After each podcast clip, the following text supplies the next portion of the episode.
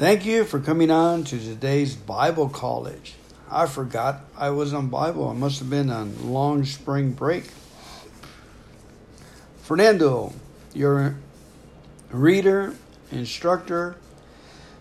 Thank you so much. Let's go ahead and open up with a moment of silence, followed by the Lord's Prayer, please. Our Father, who art in the heavens, hallowed be thy name. Thy kingdom come, thy will be done on earth as it is in heaven. Give us this day our daily bread, and forgive us our trespasses as we forgive those who trespass against us. Lead us not into temptation, but deliver us from evil. For thine is the kingdom, and the power, and the glory forever and ever. Amen. June 24th. Don't don't tell it like it is by Kenny Copeland.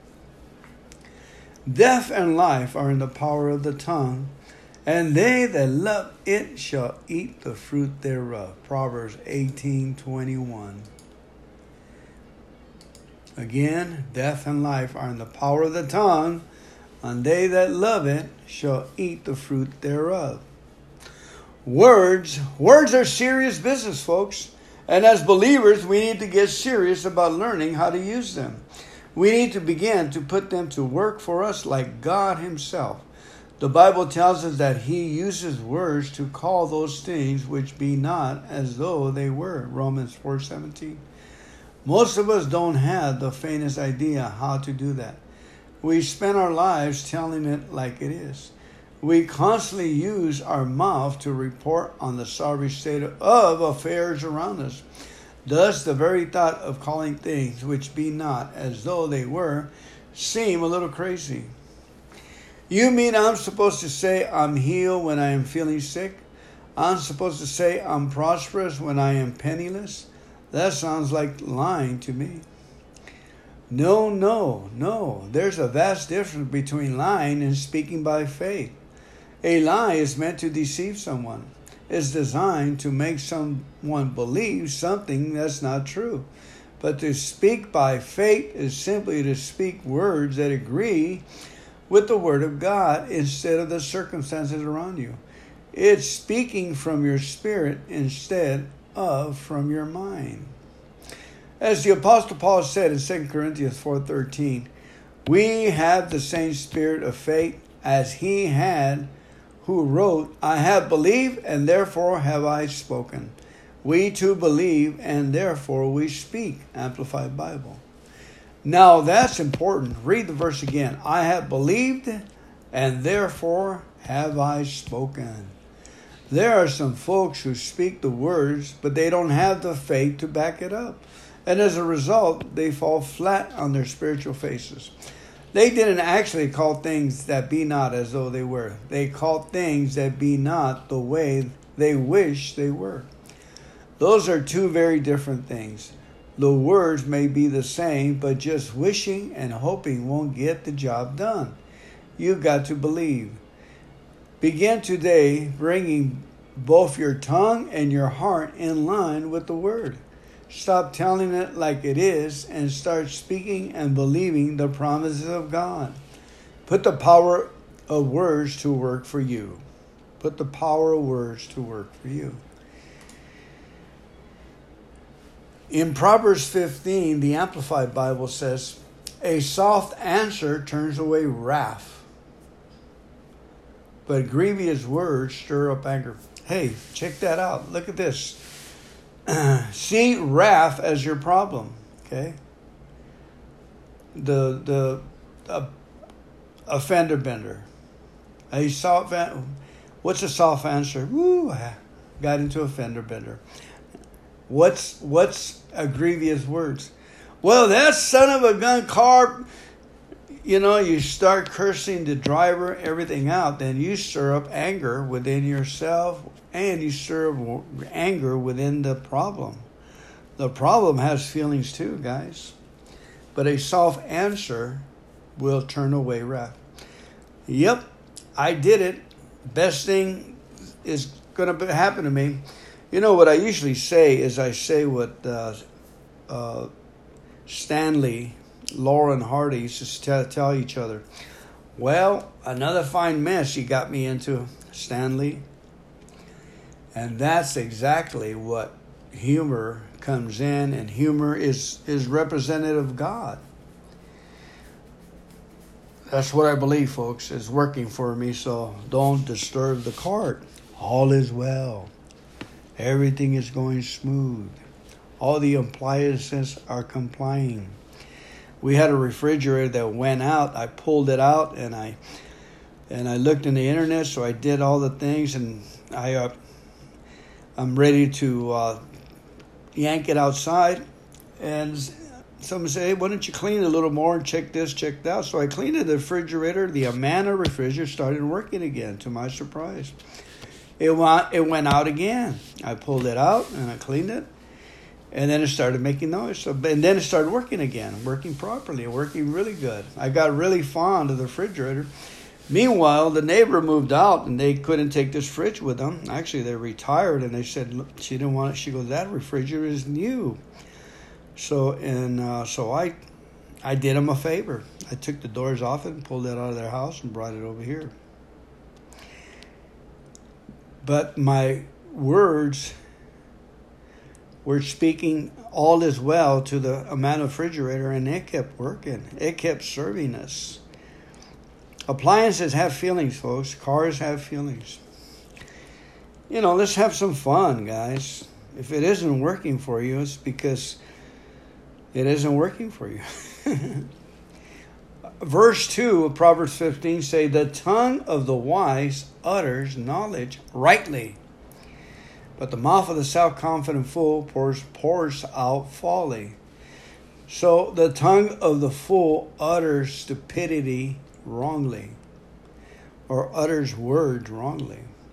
But the tongue of the wise utters knowledge rightly but the mouth of the self confident fool pours out folly. Now, folks, verse 3 the eyes of the Lord are in every place, keeping watch upon the evil and the good. Sounds to me like he's keeping an eye on our evil words and our good words. The eyes of the Lord are in every place, keeping watch upon the evil and the good. And there's a lot of references to this. Job 34 21.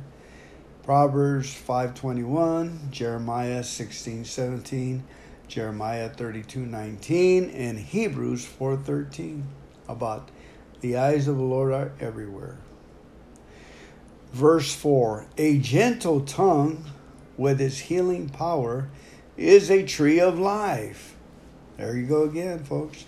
But willful contrariness in it breaks down the spirit. You know, I'm going to tell it like it is. So and so, and that, government.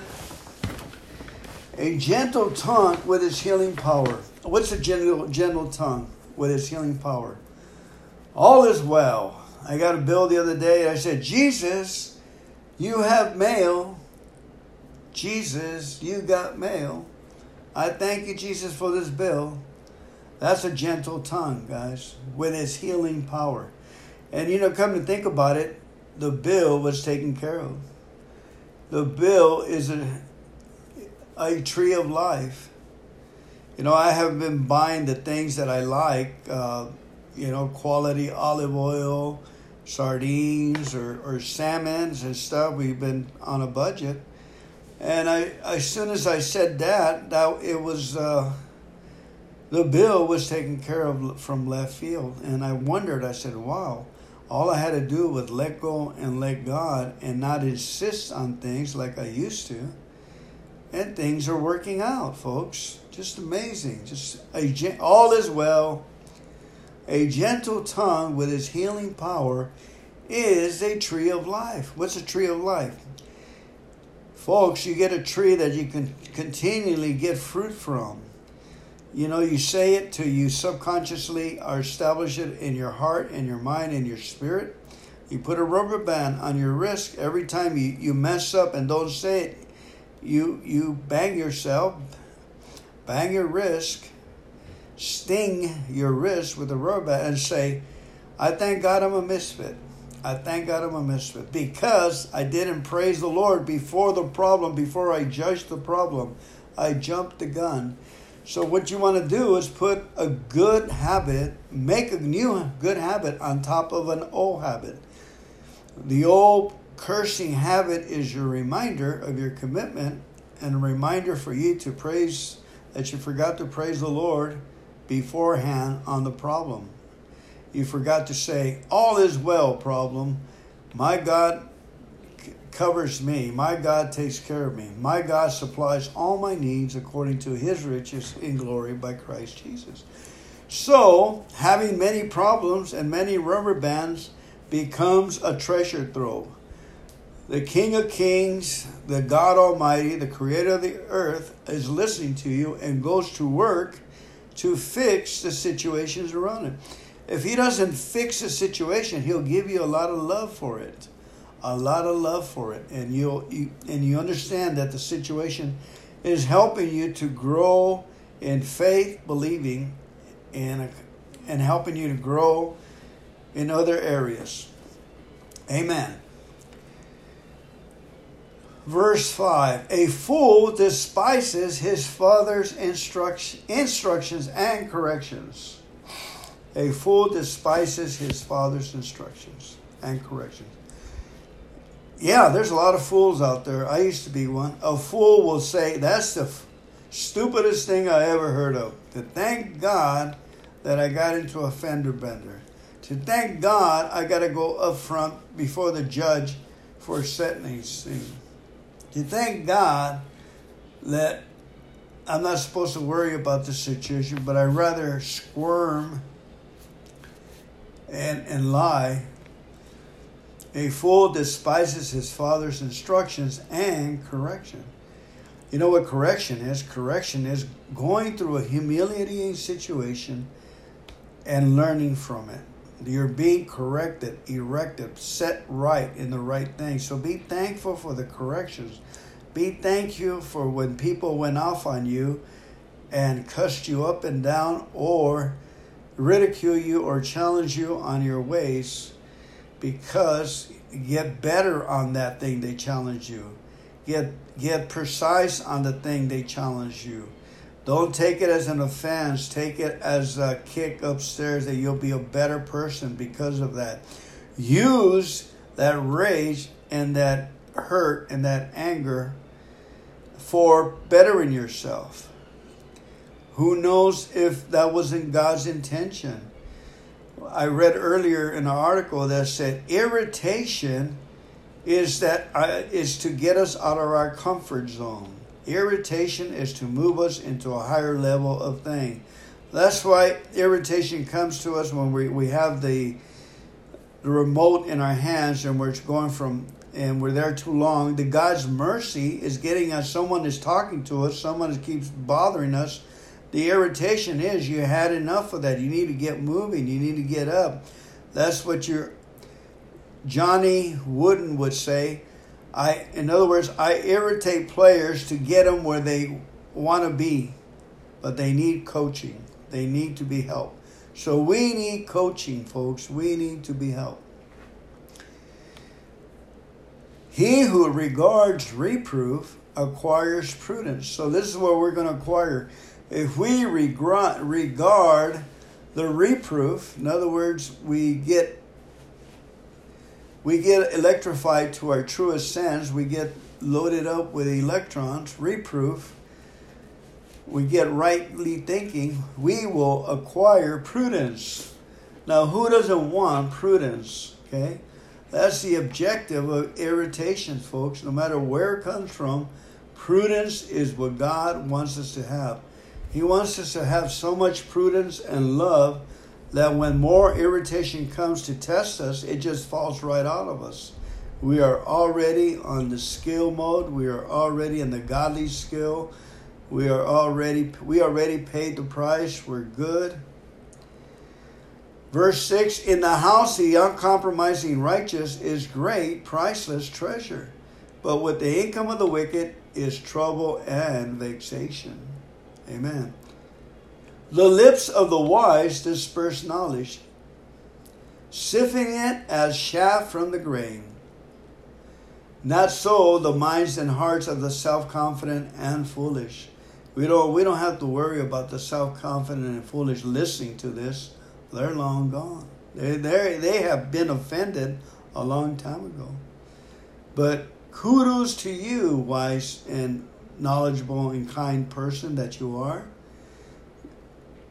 You're shifting with me the chaff from the grain, and we're and we are enjoying a cupful of wisdom, God's love.